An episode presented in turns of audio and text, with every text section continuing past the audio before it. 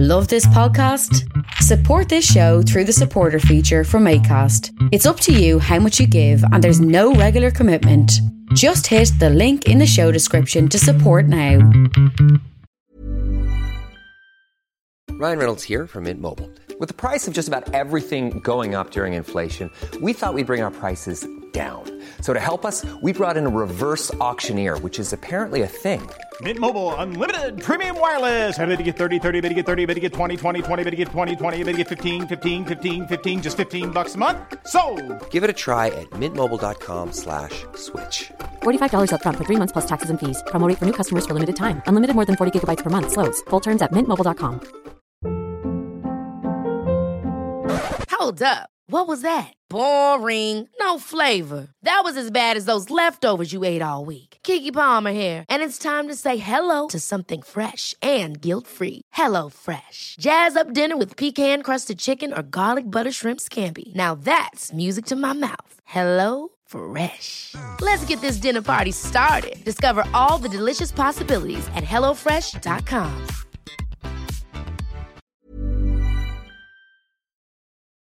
Thank you for listening to Creative Control, a listener funded podcast. If you would like to help and support Creative Control and keep this podcast going, please visit patreon.com slash creative control and make a monthly flexible donation today.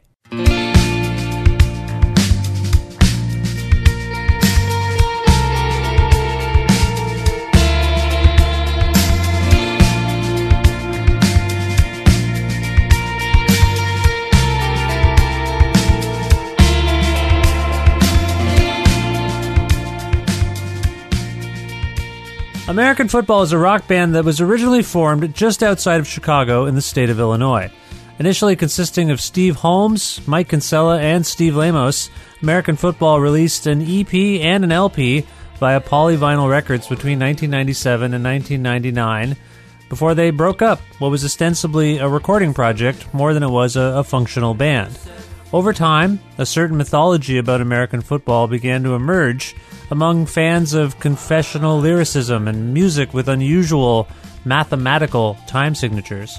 Their 1999 debut album was reissued in 2014, which prompted the band to tour with Nate Kinsella joining the fold and actually helping them write and release an acclaimed follow up album. Five years later, American football had just released LP3, and where family and day job commitments allow, are touring the world together again.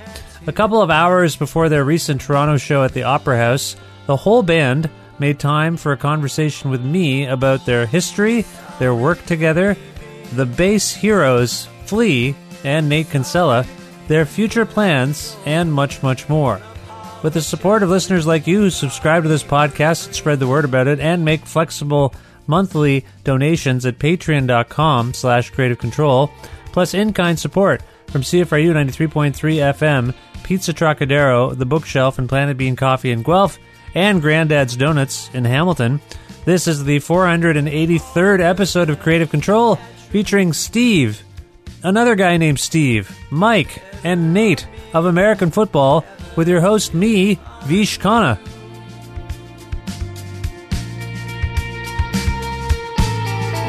Be each other's other burden.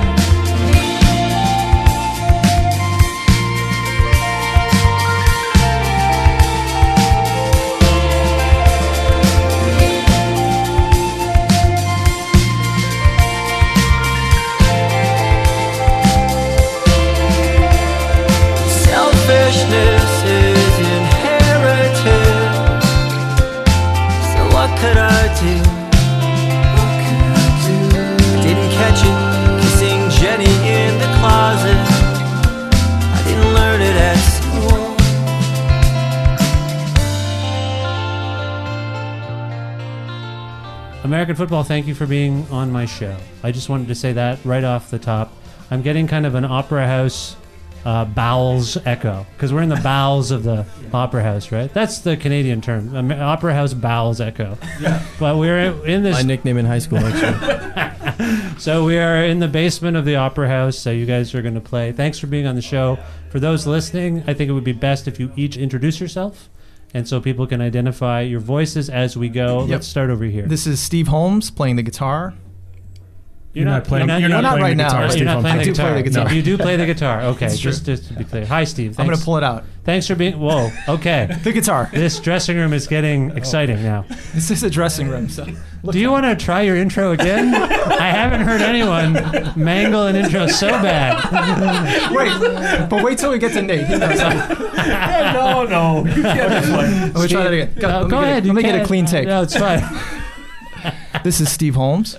Steve, thank you for being on the show. I understand. A rumor has it you play guitar. I've heard that, and that you might whip it out. You might whip it out at some point. That's what I've heard. It's possible. Okay. Welcome to the show. Thank you. Thank you for being on the show. You, sir. I'm Steve Lamos. Uh, yes, hello. Thank Hi, you. Nice Thank to you have you, having us. Steve. It's nice. So, what do you play? not, not right now. Uh, Steve, no, uh, drums. Thank you for being on the show. I'm a drummer. Your drumming is fantastic, if I might Oh, say. well, thank, thank Yeah, you. That's yeah. very Really kind of you to is. say. It's really Thank great. On the new record, I'm just like, whoa, these beats are good. That's what I think every time. these are great beats. The guitar is great too. Don't get me wrong, Steve. The, beats are pretty good. the beats are I really. will back up Oh, the beats. They're very good. Yeah. For Oh, sure. thank you for being on the show, Steve. Uh, Mike Kinsella. I play guitar and sing. Nice, Mike. Thanks for being on the show. I'm Nate Kinsella. I play bass. Brothers. Cousins. Oh, I- that's what I thought. I know. Do people think you're brothers? Yes. Because of the last name? Yeah. That's the only reason, really, right? Yeah. oh, what? No. Would you like to be brothers with uh, with Mike there, Nate? I wonder if that would change things. Probably. Where, like, did you two grow up in the same town? No, not really. Uh, we li- we're in the How- same n- state. Not really. How, I guess it wasn't. It's a yes or no Some question. people may have considered it the same town. But no, that's a re- factual thing. We did not. relatively from above, we would look like the same town, but no, we didn't grow up in the same town. Where did you grow up? Uh, why don't we go to I- Mike? I I'm grew up- just, I just yeah. think I want to move on to Mike because the geography confuses. Yeah. no, stay. Please don't leave. I'm just just trying to clarify what's going Sorry on. about my little cousin Nate. um, he's only good at odd time signatures and uh, no, we oh uh, we we I only saw Nate and like holidays for the first fourteen years of my life, maybe. so And where then- did, where did you grow up? uh, the suburbs of, Ch- of Chicago, Okay. and Nate was born on a farm in sort of central Illinois. Okay, So, also uh, from Illinois. yeah, a couple hours south of us, just Okay. a couple hours, but yeah. Okay, so did you play music together growing up? Well, no, I I remember just going to some party at some relative's house, and Nate had a bass and was playing like Red Hot Chili Peppers. Oh no. Yes, I'm sorry, I didn't on mean to say that. I mean, this is he was like in sixth or seventh grade, but it was like cool, cousin Nate like jams, like that's cool because I was getting into music. Or whatever. Oh, okay, okay. So, uh, and then uh, then you the next time maybe I saw you, you showed up to play drums in Joan of Arc. You're just like right? I'm gonna play drums because I was like I'll do this tour, but I don't want to play drums because it's uh my brother, his cousin Tim Right. has has a band Joan of Arc, and uh, yeah, is that how you remember it? Yeah, pretty much. But also, I, I stand by my love of the Red Hot Chili Peppers. I would. Put Yeah, I that didn't in mean to there. disparage anyone for their likes. Flea, Only- uh, those bass pla- parts are not easy, are they? No, They're not good either. He's Go on, a bit of a slapper. He's a bit of a bass slapper, right? it's just one of those things that you just get get into when you're a kid, and like I'll, it will just always be there for me. That, that I don't know, I can't help it, guys. I can't help it. No, it's I love the yeah, I love the Red Hot Chili Peppers. okay. there I'm you not go. ashamed to say it. People- I'll say it in this microphone. You I said love it right there. You're, you're I did. using the red microphone. Cherry too. red microphone. Yeah, that's right. Okay, all right. So that's interesting. So you, you didn't really you, you kind of played together, but your family. There's something in the family with the music. That's what we've established. yes. the brothers, the cousins, you all like music. Are you come? Did you come from a musical family there, Mike? I mean, my mom sort of plays Christmas songs on piano during the holiday season, but Okay. that's about it. Okay. I should say too. Also, Nate, like when we when he came into the fold, it was like this is insane. He like he plays like me, but has like the same aesthetic maybe as my brother. He was like this weird Oh, bridge between me and my brother because I was just in bands with my brother my whole life. So it was hence the it was funny to This is sort why of I thought you were brothers. See, I yeah, just I blanked. it was just funny to like discover this. Like what the heck? Like oh this is the gene or whatever that that we share or something. Yeah. Now, did you all share time? I don't mean to dwell on this too much because I want to move on from the Kinsella clan at some Yeah. point. Oh, what am I doing This is here? not Ancestry.com. uh, no, but did you all play together in Joan of Arc? yeah, we did some tours and wrote and yeah. Do you remember playing in Mississauga, Ontario, or Oakville, Ontario? Places like that? Did you play in Ontario? I think I was probably on those tours. It was Okay. before Nate. Okay. Yeah. In like the mid '90s, I want to say. Yeah. You know like uh, that would be Sean Scalen? Yeah. Yeah. Sean would have done probably the Ottawa shows. Yeah. But That's I would have seen one of them in I want to say Mississauga. Sure. That was a big deal for me. I mean, I was. How old are you? Are I'm you- 41 if you must Okay, know. 42. You turning the Yeah. tables on me? Well, I'm just. I mean, I'm the same age, but that was a big deal. Like to like. I mean, that's when Mike's 42. Touring then. 42. Thanks for chiming in, Mike. But you like you- if you're just listening, you can't tell. I only look 40, Like 41, maybe. 41. So you're you got a year on me uh, is basically what we're we're not. Com- But we I remember competing those shows. ages? Yeah, yeah, yeah, yeah, yeah. I remember the van. Uh, we had like a, s- we had rubber in our carburetor, so you couldn't. We had to take like this big uh, the hood off the. Anyways, off. We had to drive in the summer with the heat blasting full blast because Yes, it was the only way to keep things going. The heat out of the engine. If you were in Yeah. the front, you were. It was insane. Yeah, those lot are of bands- formative years though. Yeah. A lot of bands have that story. I Okay. find of, of having to blast themselves with the heat from the engine to keep the tour on. That's how it keeps going, yeah. it's very strange that we did this to ourselves as post-hardcore kids. We really there's something about that, isn't it? Yeah, you earned it. It was so fun. Yeah, it's great. You you but there's a I don't know. We made things more difficult for us than we maybe needed to. Who Mm, else is from post-hardcore times? You just All of us, pretty All much. of yeah. you, right? Do You remember the hard there was times? just no money. No You pun didn't- intended with the, Oh, the the website. Yeah, but no, it was hard. It was a Mm. hard thing to do, and that made it more worthwhile, didn't it? Mhm. What do you think? Yeah, I mean, I was never in touring bands at the time, but um, I always like.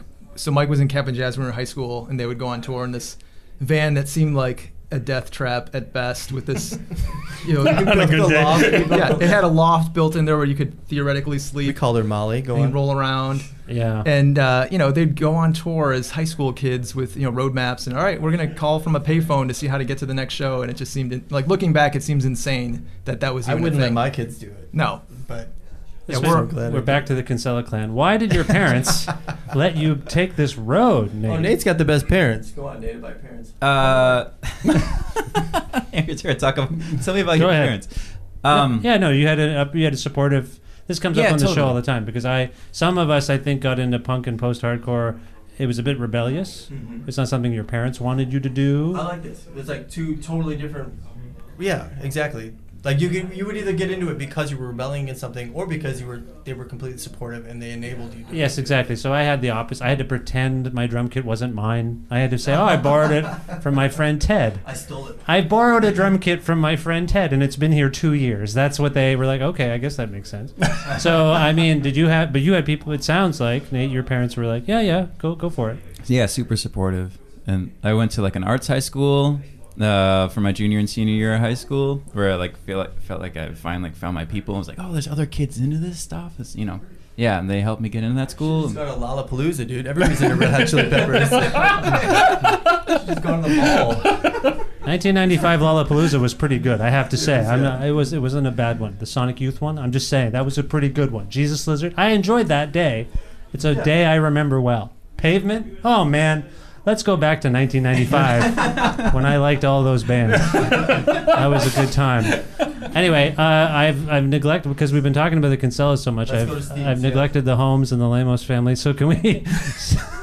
how did you get into music there?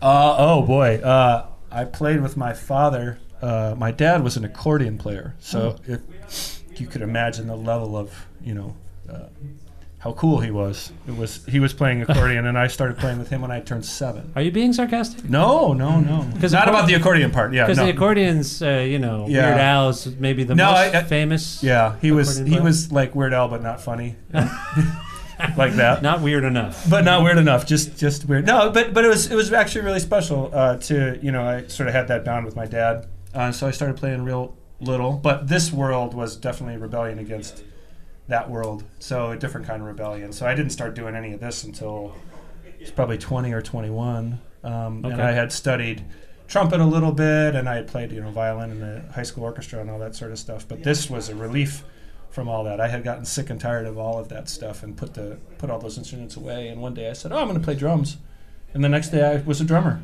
And then pretty soon after that, maybe within a year or two, I met my. Well, we started playing. Mike and I. Um, we. I'm, I'm pointing. You can. This is People in Radio podca- Land can see yeah, that exactly, yeah. Um, Mike and I started playing with these two other brothers. That stopped happening, and then I started playing with Steve. I'm pointing now towards Steve, as you can see. Um, and then we three started, and then that was pretty short lived, but it was fun when we did it. But the amazing thing, so Lamos, you started playing drums years of 21, right? Something like that. Something yeah. like that. And Was he taught himself out of these little jazz, like 60s jazz books, like kind of self taught. And my freshman year of college, we played together before um, the band with the one up downstairs with Mike. Mhm. And I remember thinking, like, oh, this guy's not very good. and then maybe six months later, you thought, you thought was was, we auditioned Holmes, and Holmes was like, "No, Yeah, no, this they, isn't they, for us." they auditioned me to join a band, and I played with them. I was like, eh, they're not that great. But then, like You six months later, still? You me were- on you- guitar. guitar, yeah. He started a band with the brothers and, and Mike. It was called the One Up Downstairs. That was kind of the predecessor to American football. And then seeing him just a few months later, I was like, holy smokes, he sounds like John McEntire. He, he just taught himself drums instantly. What was in those jazz books you were reading exactly? Cocaine. Cocaine, Mike says off mic. Ja- jazz, jazz cigarettes. What, what, what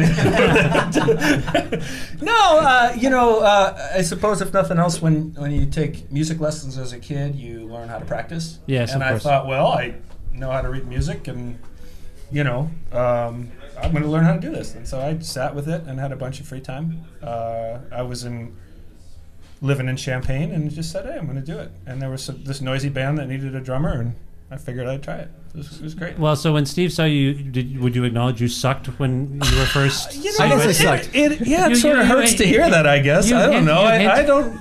I, I probably How much wouldn't longer thought is at this the tour? time. How much longer is this tour? Oh, I've just, just this is a ruined- one-off. So I've yeah, we can, I can go home and lick my wounds. That's fine. it's to, a, to his it's, credit, I wasn't very good either.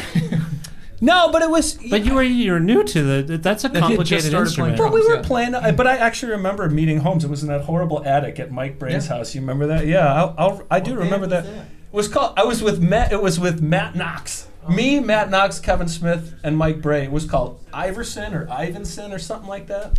like Yeah. after Allen Iverson. I don't know. I don't think we ever actually played a show.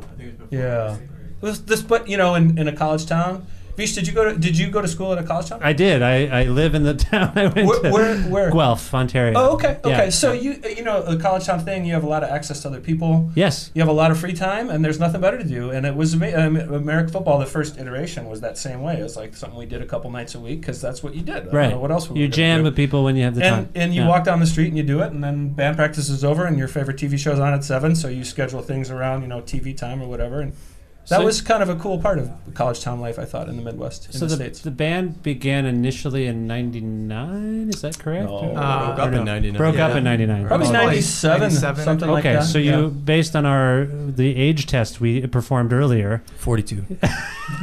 we were I was uh, second year university here, so you probably were what second third year university at I that was point. older. If you were, I'm, I'm older than did you? these guys. I didn't mean to even presume. You said college town. Did you all go to university in college? Yes. Is that where you hung out? Yes. played? Okay, so that's an interesting period of your life because you don't know what's coming next, but you make time to be in a band.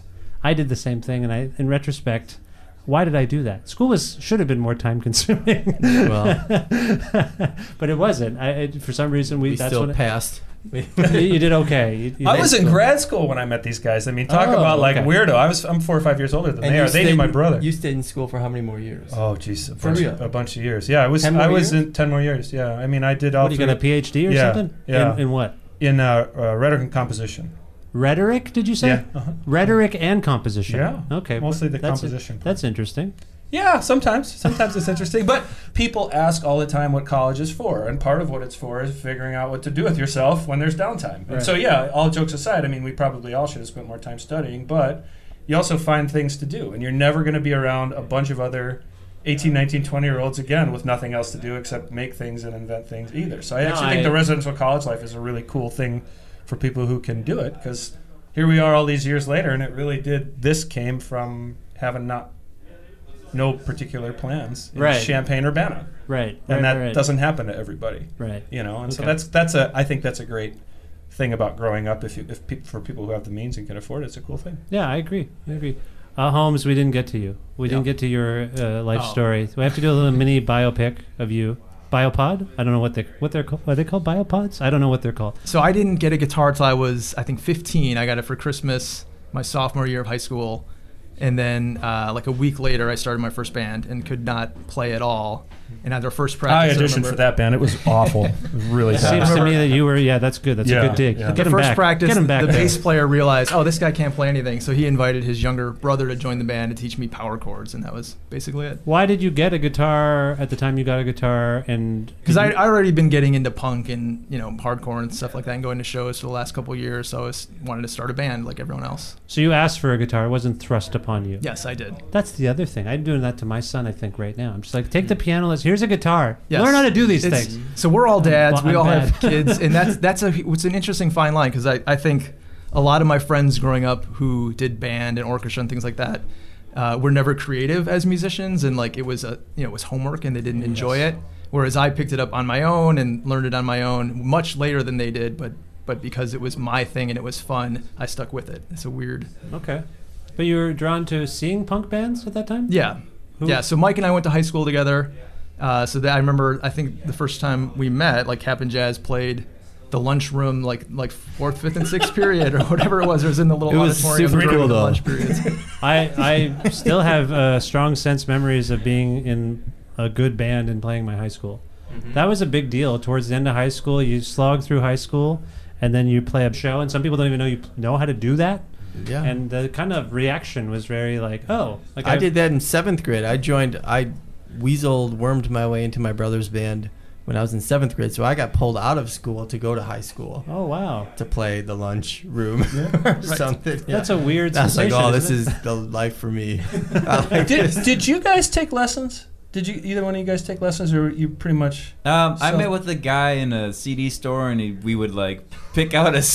He, he he owned the store, and he would like He means music instrument lessons, not how to play a CD. he would show me how to put the CD in the CD player and how to hit play. After a year, I could do it no problem. That is a One day weird music lesson. Show me the Red Hot Chili Pepper CD. That's it. That's my story. so, no, you met a guy at a CD store and he taught you something. He had a little practice spot in the back room. And he'd be like, "What song do you want to learn?" I'm like, oh, "I want to learn this ACDC song." And he's like, "Okay, let's listen to it." And we would figure it out by ear and play it together. And like that was, I did that for about a year with him, and it was really Oh, that's great. cool. Yeah, I was 13 or 14. Okay, and Yeah, that's cool. Mike, did you have lessons? I took uh, three months of piano lessons in third grade. I think. And how did that go? I I don't think good. I don't. I mean, I didn't like it. You didn't was- like yeah. it. No one like. that- Oh, go ahead. But what I took him for a bunch of years, and what's interesting, how old's your son? You, you mentioned my your- son is seven. He's been taking him. A, by the way, he likes it. Oh no, I, my my What's kid, my seven year old plays. Oh, He plays piano. Okay, he's cool. doing piano lessons, but he also he's in a zone where he, for some reason he thinks his dad's all right. So he's like, "Dad, what are you into?" And I'm playing guitar at home. Like I, right as we're speaking, the NBA playoffs are on, and there's lots of sports on TV, Mm-hmm. and I can't justify just sitting in front of TVs doing nothing because I am a restless person. So I've been learning to play guitar again. I'm trying to teach myself uh, "Johnny B. Goode" by Chuck Berry. Do you know that song? No, it's it. by Michael J. Fox. Oh, right, right, Yeah, right. And Uh, Chuck, the Back to the cousin Marvin version. Berry told Chuck Berry I about did- that song. Thanks Come for on. the accreditation. That's Yeah. true. We have to honor Michael J. Fox's contributions. That's not to his name rock in the movie, though. What the hell? Marty McFly. Thank you, actually. yeah. I'll, I'll fix this in post. But anyway, no, See I just been, he's trying. He wants to be like his dad. So we're playing basketball every day, and we're we're just everything I wanted. He's just like he's up and at him. He's like, let's learn. I want to Yeah. play piano and guitar, and I want. To so it's a nice. I'm. He's gonna find out I'm not cool soon, which is depressed. There's a depressing aspect to it. It's bittersweet. Is he podcasting yet? Ah, he wants to. He has ideas. Oh, that's cool. He wants to be. We did a radio show. As we're speaking, we did a radio show today. Nice. He and I were on the uh, radio in Guelph at CFRU, and we did a live broadcast, and he loves it. Yeah, it's fun. Do you guys all have kids? Yeah. We all have about kids. that about that age. Yeah. So sorry, you asked about that. No, only because you know I took lessons all the way, really, even through college, and I'm my seven-year-old's taking lessons for two years, and I'm not sure. I don't liking is a strong word, but he does it, and my Mhm. daughter's about to start. I,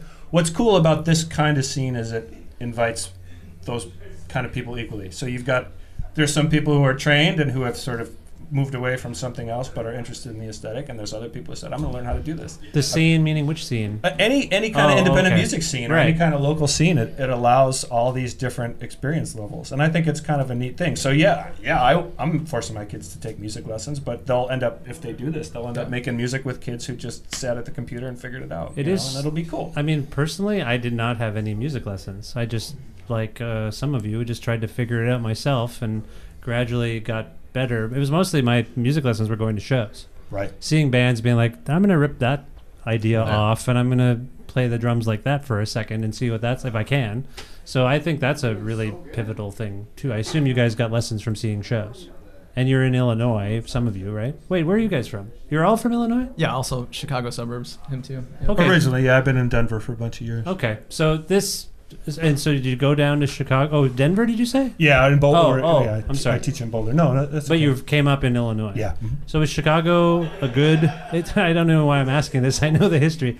Was Chicago a cool place to grow up in in Oh, terms yeah. of being yeah, a music there was, fan? I mean, it- when we were kids, like in high school, there was you know shows in our little scene. But of course, once we got a little older, we would always probably be at the fireside every weekend, and there was touring bands coming through town. And I think at the age we were, we weren't really interested in going seeing like known acts, but it was more just lo- local touring acts.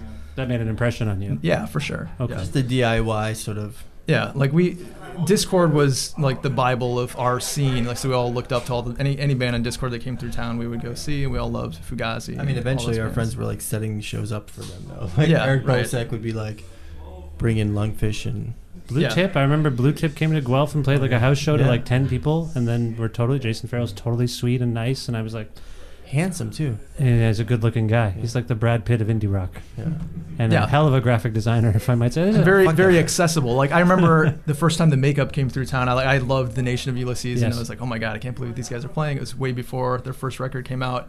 And and Guy from Fugazi was their roadie. Like, he's just hanging out at the fireside. Yeah, yeah. It No, was- it's the to this day like uh, the accessibility. Like, is that something you've tried to uh, take on as well? This notion of being normal people who happen to be in a band and are cool and good to I don't talk think to. we could even fake not doing that. yeah, yeah, for sure. We are. It's a major part of the ethos that I think gets lost in it. Is like because I've been friends with bands who've gotten big and that's it. They're like, you got to talk to my person now, and you're like, what happened? Like we were all like, I got you your first, sh-, and I'm not. This is not sour grapes, but Yeah, sure. that's not where I come from. Like when I where I come from, you help people, and it's a res, recipro- you know it's reciprocity, so to speak. And uh, no one felt better than the other. And like I'm telling you, after every again, as we're speaking, NBA playoffs. This is not a name drop, but after every game, I get a text from Guy because we just talk about basketball over the phone. really? yeah, Guy and I just talk about. We do a debrief of every single playoff game. Does he like Kawhi or no? Yeah, well, he wants Toronto. As we're speaking, I keep saying that because I don't know when this is going to air, but whatever. As we're speaking, yes, Toronto's up three-one. Uh, yeah, Guy, if I don't want to out Guy, but yes, he wants Toronto Toronto, to win. It's like, are you rooting for Darth Vader or not? Yeah. I will say, and I don't want to derail us any further than maybe I already have, but I have enjoyed watching the Golden State Warriors play basketball. I will not, Sure. not not this year, not right now. No, yeah. right now, right. I'd like them to lose. No, exactly. They're not. It's yeah. pretty magical. I don't. Are you guys? Yeah. Are you Yes. basketball fans? Yeah, absolutely, yeah. Okay. It's interesting that we all like basketball, isn't it? Because I got into punk also because I didn't. I thought the sports people were weird. Hmm. Did you have that? But I, I, also, like everybody. I yeah, I like- like. I like sports. I'm just a snobby dude. no, I like sports, but uh, With it- your height, I would have thought maybe you could have. well, you know, I was rejected by the high school sports teams. Okay, there you I, go. was- I got a bit of laziness in me. I don't know if you can tell, but like, does it come across? Do I seem a little lazy right now? No, you. Oh, You seem. Uh, You're on the ball. highly motivated. I- yeah. Okay. Anyway, I mean, vengeful. but not yeah, lazy. yeah, yeah, yeah. It's true. I have a bit of spite, spite in me.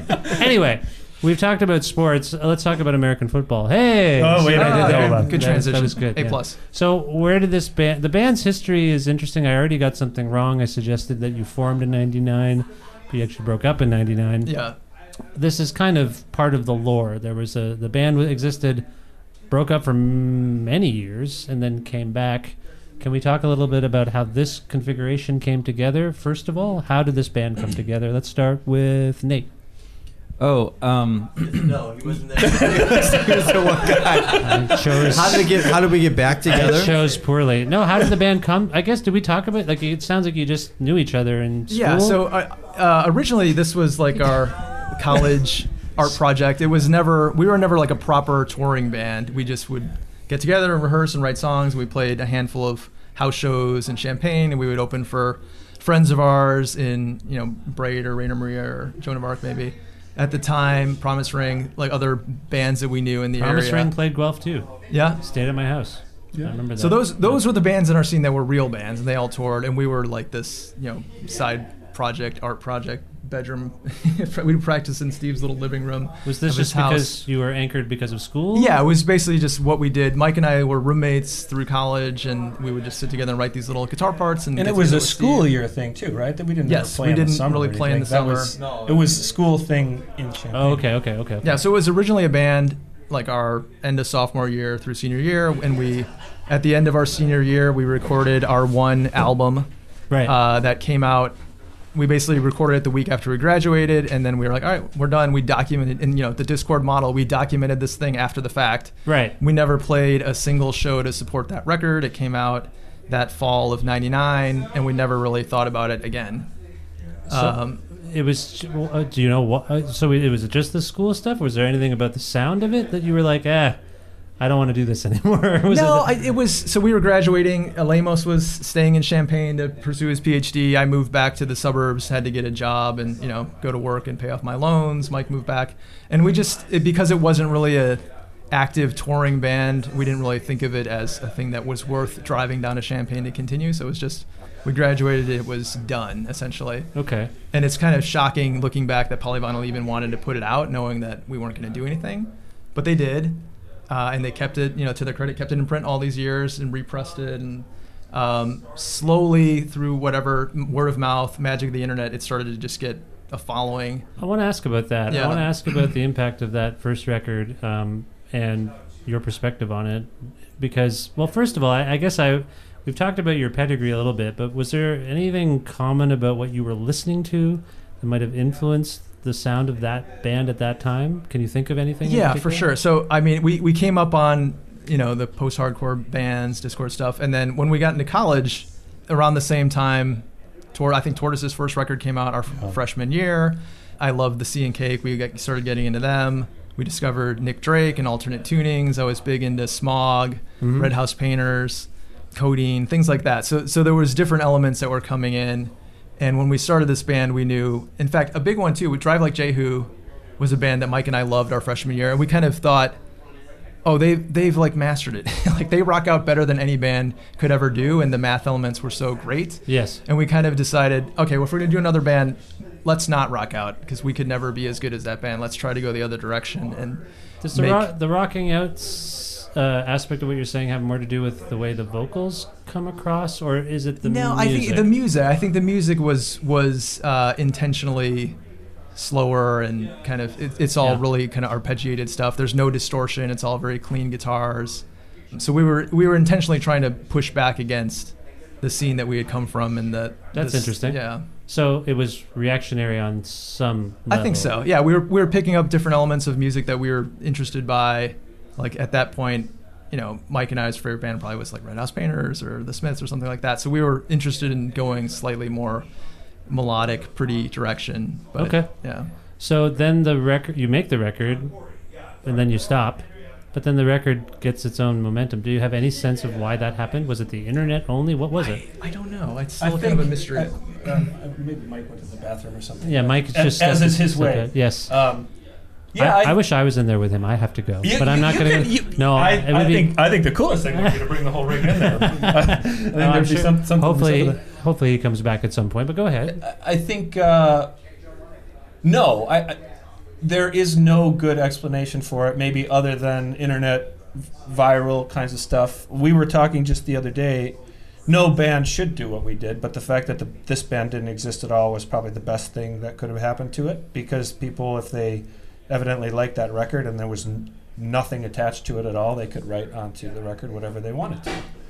Um, and I think, in a way, that's the best possible way for that first record to have circulated Hmm. because it was almost maybe it was this mystery to people who had you seen this what this was when we tried to play live oh, That was people would be like, yeah it was painful to watch there was a bunch of tuning and sitting around and yeah, it, was, we would it wasn't play a show by a any 30 stretch. minute set, and you know, 15 minutes of it would be tuning guitars awkwardly, silently between songs, and apologizing. but that that thing float is floating out in space and nobody has anything to attach to it then you know people can write onto it what they want so Well- it becomes this cult thing that they can share i think the biggest one of the things i was worried about when we brought this back or i thought is oh we're going to kill whatever the mythology mystique. around this we'll just kill it dead yeah it'll it'll be it'll be dead and now people will laugh at us for trying to you know bring this to life or whatever. But that hasn't really been the case. Well, it's Holmes Happily. mentioned Drive Like Jehu, who had kind of a similar thing happen. Yeah. Where they, I mean, they put out two records and kind of just vanished. Slint did a similar thing with Yeah. Spiderland, where record Hiring for your small business? If you're not looking for professionals on LinkedIn, you're looking in the wrong place. That's like looking for your car keys in a fish tank. LinkedIn helps you hire professionals you can't find anywhere else, even those who aren't actively searching for a new job but might be open to the perfect role. In a given month, over 70% of LinkedIn users don't even visit other leading job sites. So start looking in the right place. With LinkedIn, you can hire professionals like a professional. Post your free job on linkedin.com slash achieve today. Many of us have those stubborn pounds that seem impossible to lose, no matter how good we eat or how hard we work out. My solution is PlushCare. PlushCare is a leading telehealth provider with doctors who are there for you day and night to partner with you in your weight loss journey. They can prescribe FDA-approved weight loss medications like Wegovy and Zepbound for those who qualify. Plus, they accept most insurance plans. To get started, visit plushcare.com slash weight loss. That's plushcare.com slash weight loss. comes out sort of the way any record would come out, and then gradually over time, it develops this following that no one can kind of. Oh, Mike's coming back. So it's interesting that you mentioned Jehu because that seems the same thing seems to have happened to you as to happen to them and these other bands. So it's just an interesting aspect of things, particularly when the members of that defunct band go on and are active Yeah. and do other stuff. So maybe that's. But you did you even do that? No, we never did. It. I mean, we played. Well, like, Mi- no- Mi- I mean, yeah, Mike, plays. yeah. Yeah. Mike play, yeah. So Mike continued playing solo. You can fill in the the gaps. How was the bathroom? So good. I have to go as well. I just wonder about your experience. No, I can't. No, I, I'm just viscerally living I through do whatever you I want. the I this stuff. is- I, I don't live this when I'm home. I don't. I have very specific. Yeah, when I do this, I'm just like I'm gonna do whatever the fuck I want. When you I'm do gonna what? swear on your podcast. when I travel and play shows and stuff. Yeah. Oh. Otherwise, what's the point? Oh, oh, no, it's no. a vacation for me. I wasn't trying to despair. It's fine that you Oh, went. okay. Yeah, I I wasn't. don't- no, yeah. I wasn't a dick. I'm saying you should go too, No, though. I have to go. Everybody I should do drove whatever for an hour and a half, and then Yeah. I have to pee. But I'm not going to go. I'm just going to wait. You're better I'm than being, I am. That's I'm cool. being professional. The Everybody now. professional is staying in professional. anyway, and me. The peas are staying in me. So we were just talking about how uh, the American football's mystique kind of developed after you went away. Mhm. And so Holmes mentioned Drive Like Jehu. And so I was just talking about Slint, Drive Like Jehu. These are bands that had this happen to them as well. Mhm. Do you have a perspective on this? Why did the band get bigger and bigger? Why was there so much interest in it well after you'd been done, so to speak? Well, I think partially because we couldn't, people couldn't see that we weren't a good band. like, Yes, right? Yeah, we they were saying that. that. The best okay, thing yeah, could've that's happened it. is- Yeah, yeah, like no, nobody yeah. knew that. We just tuned our guitars in between songs, and I mean, it wasn't. It was the opposite of sort of magical. So, we we, we created a mystery about something that you know what I mean. It was just very Yeah. Your imagination is way better than the Exactly, reality. Yes, sure. And it was there was a I've said this like there's something about the way that album was recorded like it, it captured like this moment of like sort of earnest awkwardness. I think which you can't fake. You know what I mean? Like right. it was, yeah. it was true. Yeah. It was a Yeah. sin- Um, sincere record. I think. And maybe for many years I was embarrassed by it or whatever, but now it's sort of like, well, that's cool. Like it actually happened, and it was people. I think gravitate towards something like they believe, you know, and it's above like it's believable. So Is it?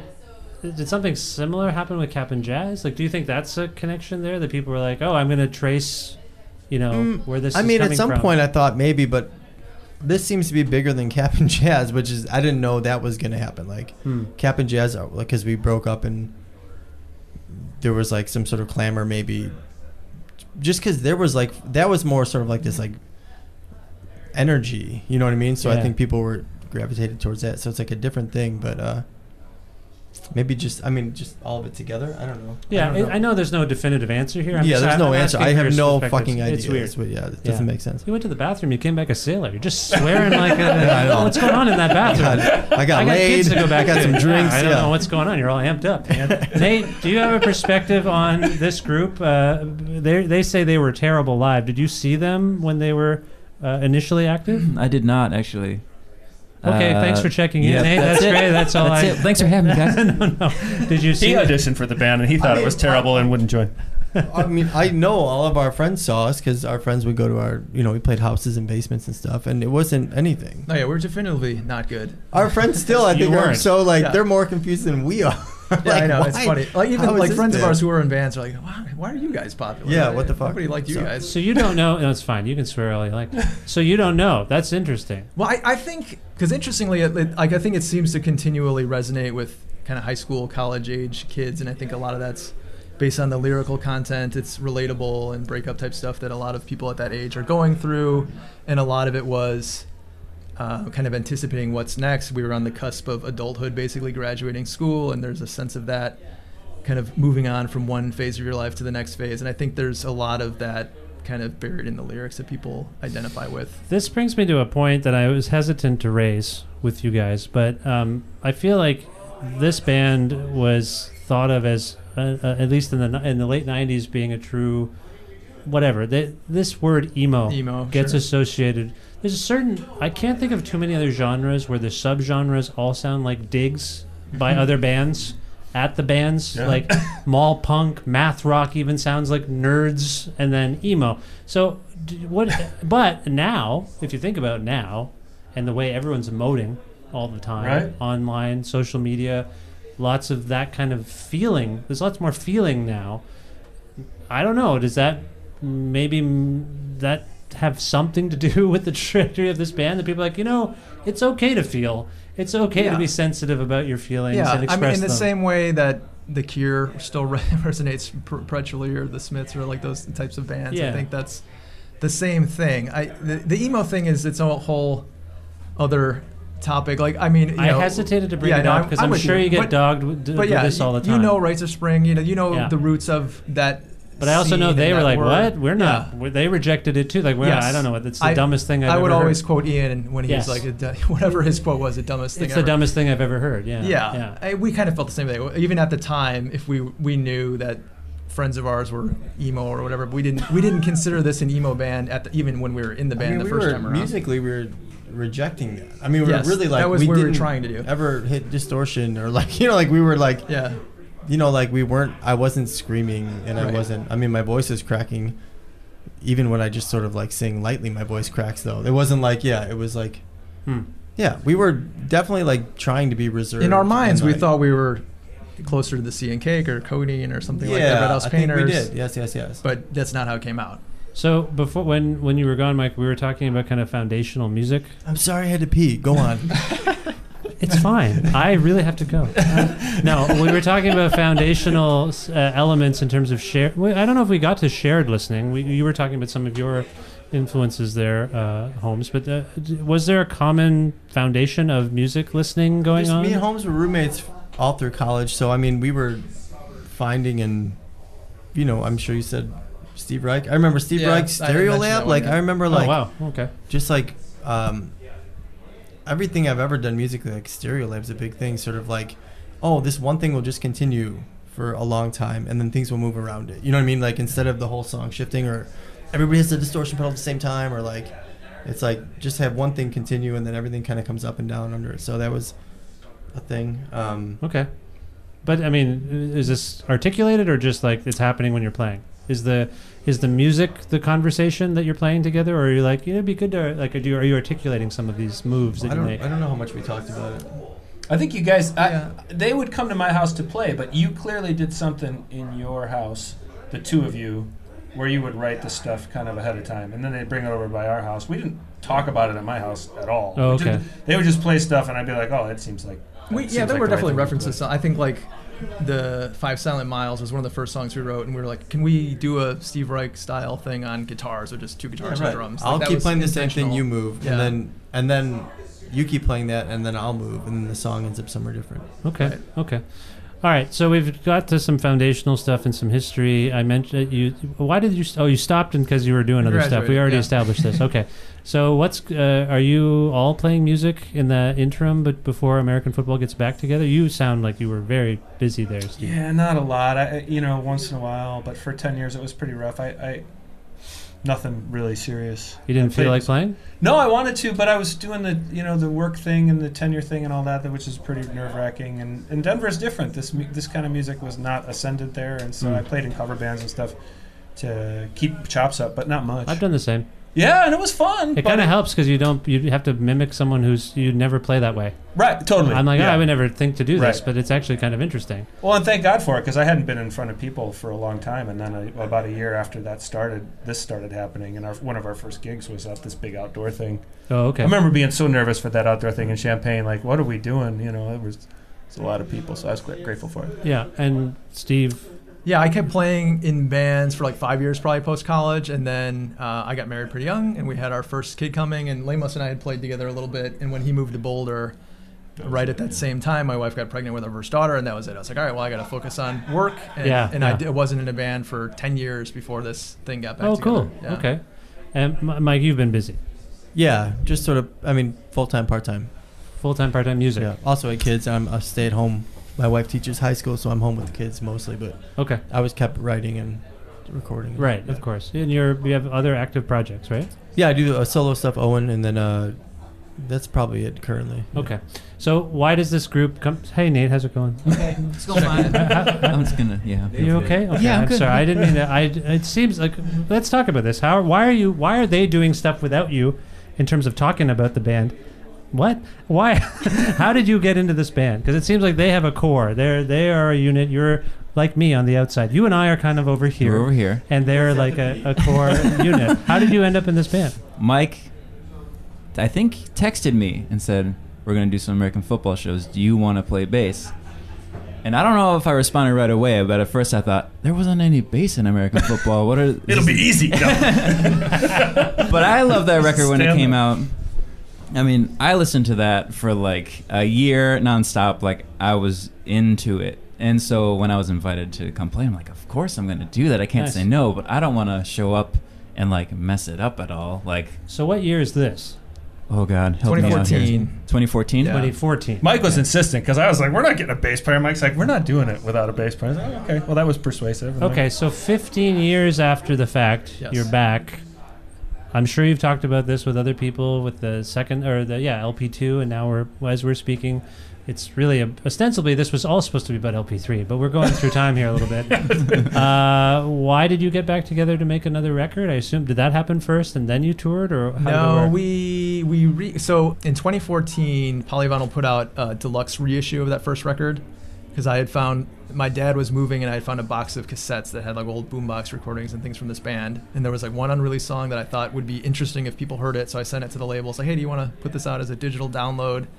And they were like, send us whatever you have. So I sent them a box of cassettes, and they weeded through it and picked out like a dozen tracks, and they were like, we should we should put this out. Oh, cool. So we talked about it and we decided, all right, well, it's coming up on the 15 year anniversary. Why don't we do like a reissue and make it like a bonus disc of extra whatever? And then I wrote liner notes, like track by track liner notes for the first album and some stuff about the bonus tracks. And so when that got announced through Mike's booking agent and management, uh, we got an offer to play a reunion show. And so that was, which had happened over the years, I think, but we never really talked about it or considered it. Where was the reunion show?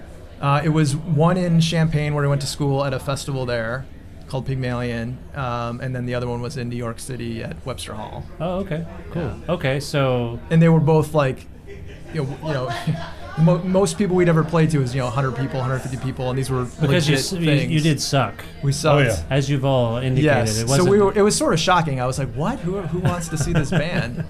Uh, so we agreed to do two one-off shows, and now five years later, we've played a hundred some odd shows around the world. Wow, Yeah. that's amazing. Yeah. So what? I mean, the shows go well enough that you want to bring the band back. That's, Basically, so we, we agreed to do those two shows. Then the New York one like sold out instantly. They're like, do a second night, sold out. Do a third night, sold out. So we did a weekend in New York. Then the Mike's manager is like, all right, well, you should do LA. You should do San Francisco. So we did like two shows in San Francisco, two shows in LA. But, but it started to feel better. Like Nate makes it feel like a real band, Yes. and then we also figured out we this guy Mike Rosone, who's well, I'm, again I'm pointing, he's over there.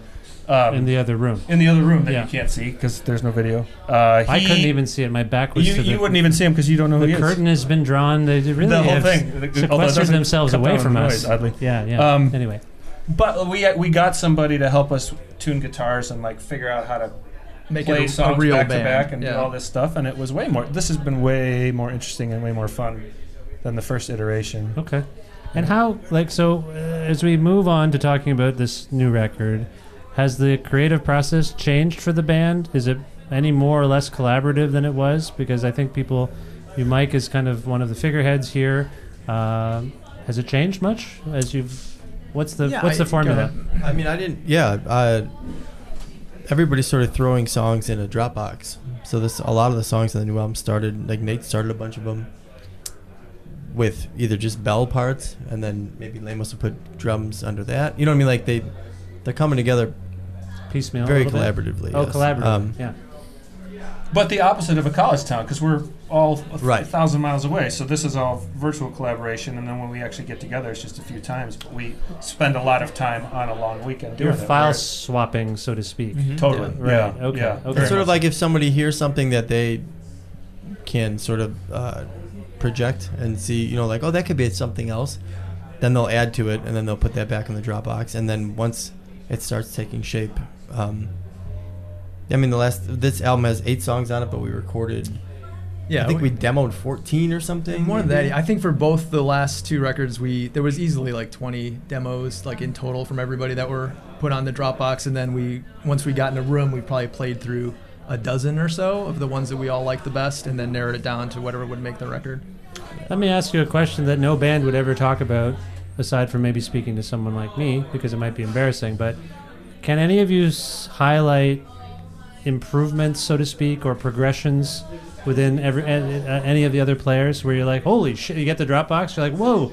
Up in the game, I gotta step up here. Has anyone surprised you with what they've done? I mean, Nate's done that for all of us. I think sort of like because he wasn't around, and then now all of a sudden it's like, oh, that's a cool thing. I think on LP two, like a lot of the stuff in the Dropbox was sort of like, that sounds like American football.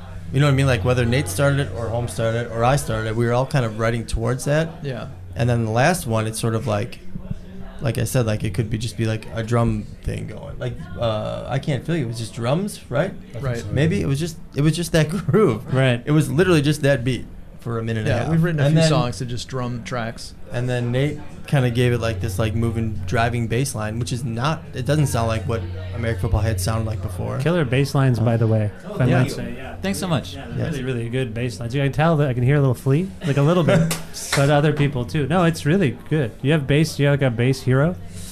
Am I a bass hero? No, not you. Good lord, why would you turn this again? I'm like, do you have? Do I need to answer that question?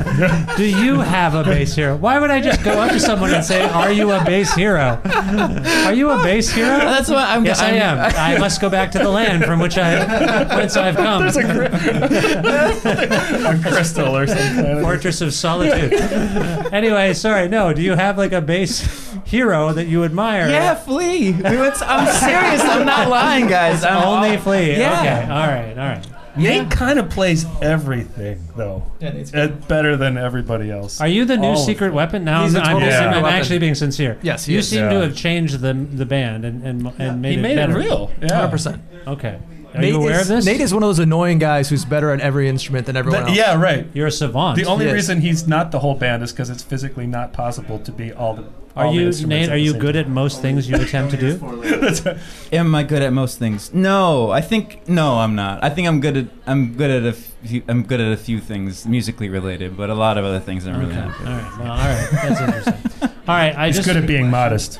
so in terms I'm of great at interviews. you're, you're doing well. You are. You are. I'm an interview An hero. interview hero. Interview hero. I should have told you that right at the beginning. You didn't have to. I can tell. Okay, cool. I can tell. Uh, lyrically, though, how does the lyrical stuff work? Is that mostly So then you? the songs kind of get after they're fleshed out a bit. Then I sit and uh, try different melodies and different ideas. And some, I mean that that I feel like some songs I feel like bad about. Like we said, we had demos and like they didn't make the cut. It might be because I just I never got there, maybe lyrically or melodically. You know what the I mean? music I was never, cool, and you're like, yeah, "Yeah, maybe on, for sure. I mean, there's, there's some stuff that I really into, but like, you know, like I just I just never cracked. I call it like it's like cracking a code, kind of like you're trying to you're trying to like you have to like fit the vibe of the music plus make it interesting plus make it sound good. I don't know. It's weird. Yeah, Absolutely, it's a balancing act. It's a balancing act. So uh, some things maybe I fell short doing that. because if the songs got pulled to that point, then it must have been that that didn't get them further. You know what I mean? Yeah. Which is fine. I'm happy with the ones that that made it. Do you have a sense or perspective on a common thread between the songs in terms of the lyrical themes? I'm hearing. A few, I mean, I can only write one way. Yeah, they're all for 20 years. It's been a common thread. Nate did this for my birthday.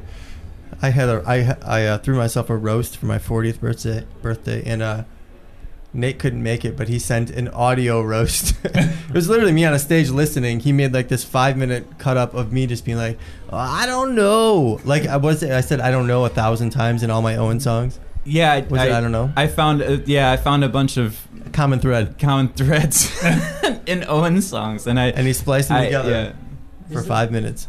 Does that speak to the fact that you don't know stuff? Yes, I mean, how much, sure. how many times can I say? That's a lot of self doubt. That uh, that's a lot Sure. of I don't knows. Yeah. And in this record, I'm like uh, we've all established we're dads, uh, not of the same child, but we all have different would children. It would be. I, I feel like we could pull it off. Yeah. I'm, I have a nice vibe here, but uh, there's some dad stuff and there's some relationship stuff in there, right? Coming of age stuff. Is Yeah. that fair to say? I mean, yeah, for sure. I mean, that's I don't know, I don't know how to write like funny songs or like. there are jokes though. You one of your songs is called "Uncomfortably Numb." Oh, sure. I mean, which the- is I mean, a dark but it's song like as a I listen to something, it. but yeah. There's actually a few classic rock puns. I, I I've heard a couple of. There's, things. I mean, yeah. What is that about? But Crime it's of the not like century. overtly like. Uh, Pink Floyd. There's just some weird references coming up. Yeah. Supertramp. What's going on? Why would okay, that I'm be? hilarious. I'm a I'm a joke hero. Comedy hero. Yeah. Comedy hero. No, but you're writing from a place of whoa. There's a band playing now. That, that's our cue, really. that we got to wrap up. But you're writing from the place you're in. That's it. Yeah, yeah. Okay, That's that's it. not. I don't even. Yeah, I don't consider. I never once called myself a writer. Like, it's just what comes out. Like when the band started originally. This will go full full circle. Like, like when I first started playing with either of these guys, I just like was. Lamos was in a band with some other dudes, and they were writing awesome music. And I just was like, I'll sing on top of that. I've never sang before. I never wrote lyrics or anything. So like, it was just an accident. And then when I joined this band, I, that role fell to me. So. Well, very quickly. And it's always been, I gotta Go say ahead. though, it's always been sincere. Like you write, you've never not written things, you've never written insincere things that I am aware of. Sure. Certainly not. you know what I mean? And so that, that takes I guess that's what I meant. Like I can't joke. Like I just Right. Yeah, I just write. But it's it, it comes across that way. I think from the first record all the way through, it comes across as that's who this guy is. Do you have perspectives on what he's writing? Like everything else is very collaborative. Do either of you have perspectives on what he's sort of getting at? Does he talk Oh, about I, these lo- I, I think this new record, it's like you know, I'm proud to be associated with this new record because he's singing about stuff that doesn't that seems sincere to somebody in his mid 40s with kids. I don't know. Uh, I don't. You relate to it. Mike writes the lyrics he wants to write. It's not like we're saying here, you know, you got to write this or whatever. Do but you pick their brains? Do you like "Ah, I can't? No, not at all. For that stuff, no. It's too personal. no, But there's melody stuff. Like I Yeah, mean, like yeah, if yeah. I'll be like, is this the right vibe? And I mean, I'll I'll send I'll put the I'll send shit into the Dropbox, and then you know it, it's like no or something. I don't know if it's maybe they're more polite about it, but Yeah, no. they're like, oh, I'm not feeling it, so I'll try to. Instead of la- instead of coming in on the one, I'll try to come in on the three, and I'll try Phrasing, to go singing falsetto things or mostly? higher. Yeah, Okay. Okay. Okay. But I think that's that's at least to me that's out of respect. You've got the hardest job when you have to put the, the words together. That You know strikes me as a lot of pressure. Well, it's a do very what you personal need to do to thing. get it. Yeah, that's to true. Get it done. That's true. But I've also thought about like you guys when you start songs. Like when I start songs for Owen shit, like I kind of also hear what I'm hearing, and so it's it's almost like you guys have to be like willing to let me take it Right. somewhere else, which is a different kind of challenge. You know what I mean? Like sometimes I mean, when I do that with Owen, I don't want other people to do it. I'm like, oh, I, this is how this song. This is the song. Right. Yeah. Like you can't. Yeah. So that's a different kind of challenge, or like confidence almost of just like, go ahead and do that. And yeah, everybody seems sort of all for one, one for all. It seems that way. But this music also doesn't let you write like you'd normally write for an Owen because it, No, it's uh, all this, in this fucking seventeen. Driven, so yeah, right. So it's, it's all so weird. Yeah. Yeah. I'm trying to like land on these weird. Yeah, it's weird. It's challenging for sure. Okay. Well, as I say, there's things are ramping up upstairs, and I, I do want to let you go. Thanks for all your time. I Oh, really, this has been thank you. So I much really fun. appreciate Thank it. you. But I do want to ask two things because you mentioned there's this plethora of extra songs. what's coming up next for this band? Uh, I- as we're speaking, you're this is a one-off show in Toronto. This you're is a going one-off, yeah. Then you got a tour coming up. But what's sort of next? Do you have plans for more recordings or releases or what? Yeah, well, I think we're figuring that out. We've got a handful of songs that we're kind of leftovers from the last two records Yes. that we're debating. Do we want to go back to any of these and polish them up for an EP or something? So we're trying to figure out what what's next. We haven't really Okay. ironed anything out yet. Okay. And where can people go to learn more about your band, uh, American Football? Where would- where would you We like do to have a send them? website, right? What is it? Yeah. Yes, I. I've they should go. Th- they should go to it. Go yes. to that website. What- Good, good- good luck googling American football. It comes up I think pretty. it's it- American it- football music, maybe. I think, so. it might That- be. yeah. sounds right. Yeah, yeah, yeah. Okay, so people can go there and they get all the info about the records. yeah, and we're on the whatever Twitter and Polyvinyl, Instagram. uh, Polyvinyl Records. Records, yeah. Right, of course. It's our That's where you label for many years, and they're awesome. Okay. If there's one song that we can play for people right now from the new record, what would one of you pick? Anything you want. I'll play whatever you want. Unless you don't want me to play it, then I won't play it. Every it. wave. Uh, we said Jinx. To every wave. Every wave to ever rise, Sure. maybe. Yeah, can it's the get second that. song. Second song. Why did that come to mind to, for two of you?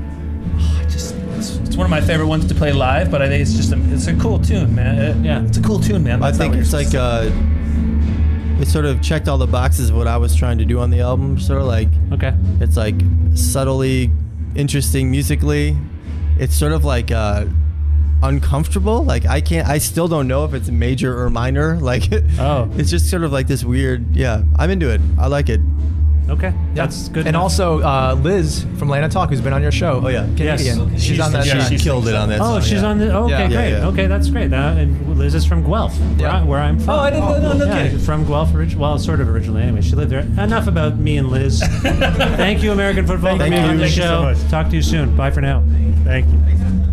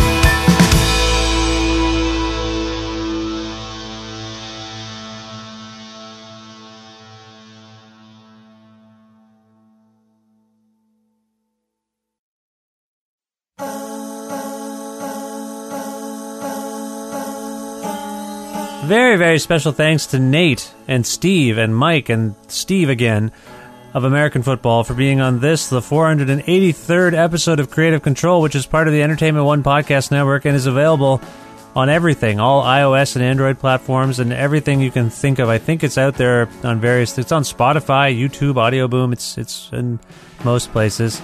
Really and truly, thank you guys. Just before showtime, they made time for a, a long chat with me. I really appreciate it. And uh, yeah, once again, thank you, American Football.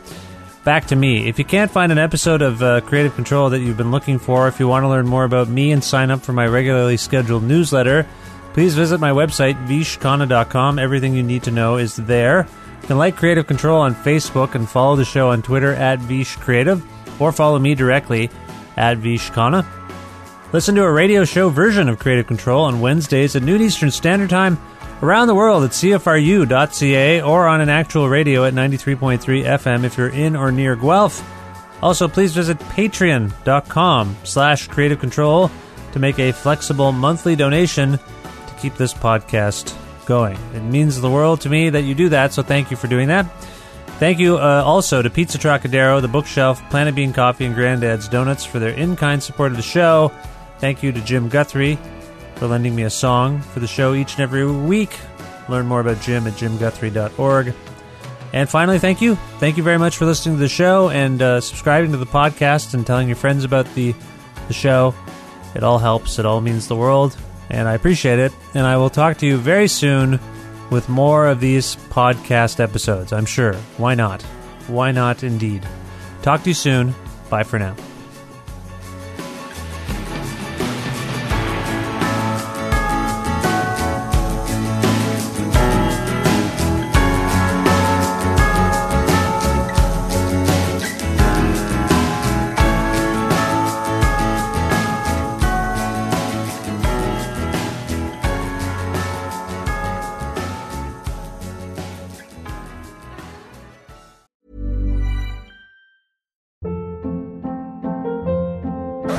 Hold up. What was that? Boring. No flavor. That was as bad as those leftovers you ate all week. Keke Palmer here, and it's time to say hello to something fresh and guilt-free. Hello Fresh. Jazz up dinner with pecan-crusted chicken or garlic butter shrimp scampi. Now that's music to my mouth. Hello Fresh. Let's get this dinner party started. Discover all the delicious possibilities at hellofresh.com. It's the Kia Summer Sticker Sales Event, so give your friends something to look at, like a B&B with an ocean view, an endless field of wildflowers, or a sunset that needs no filter. Make this a summer to share and save with a capable Kia SUV or powerful sedan. See your local Kia dealer or visit kia.com to learn more.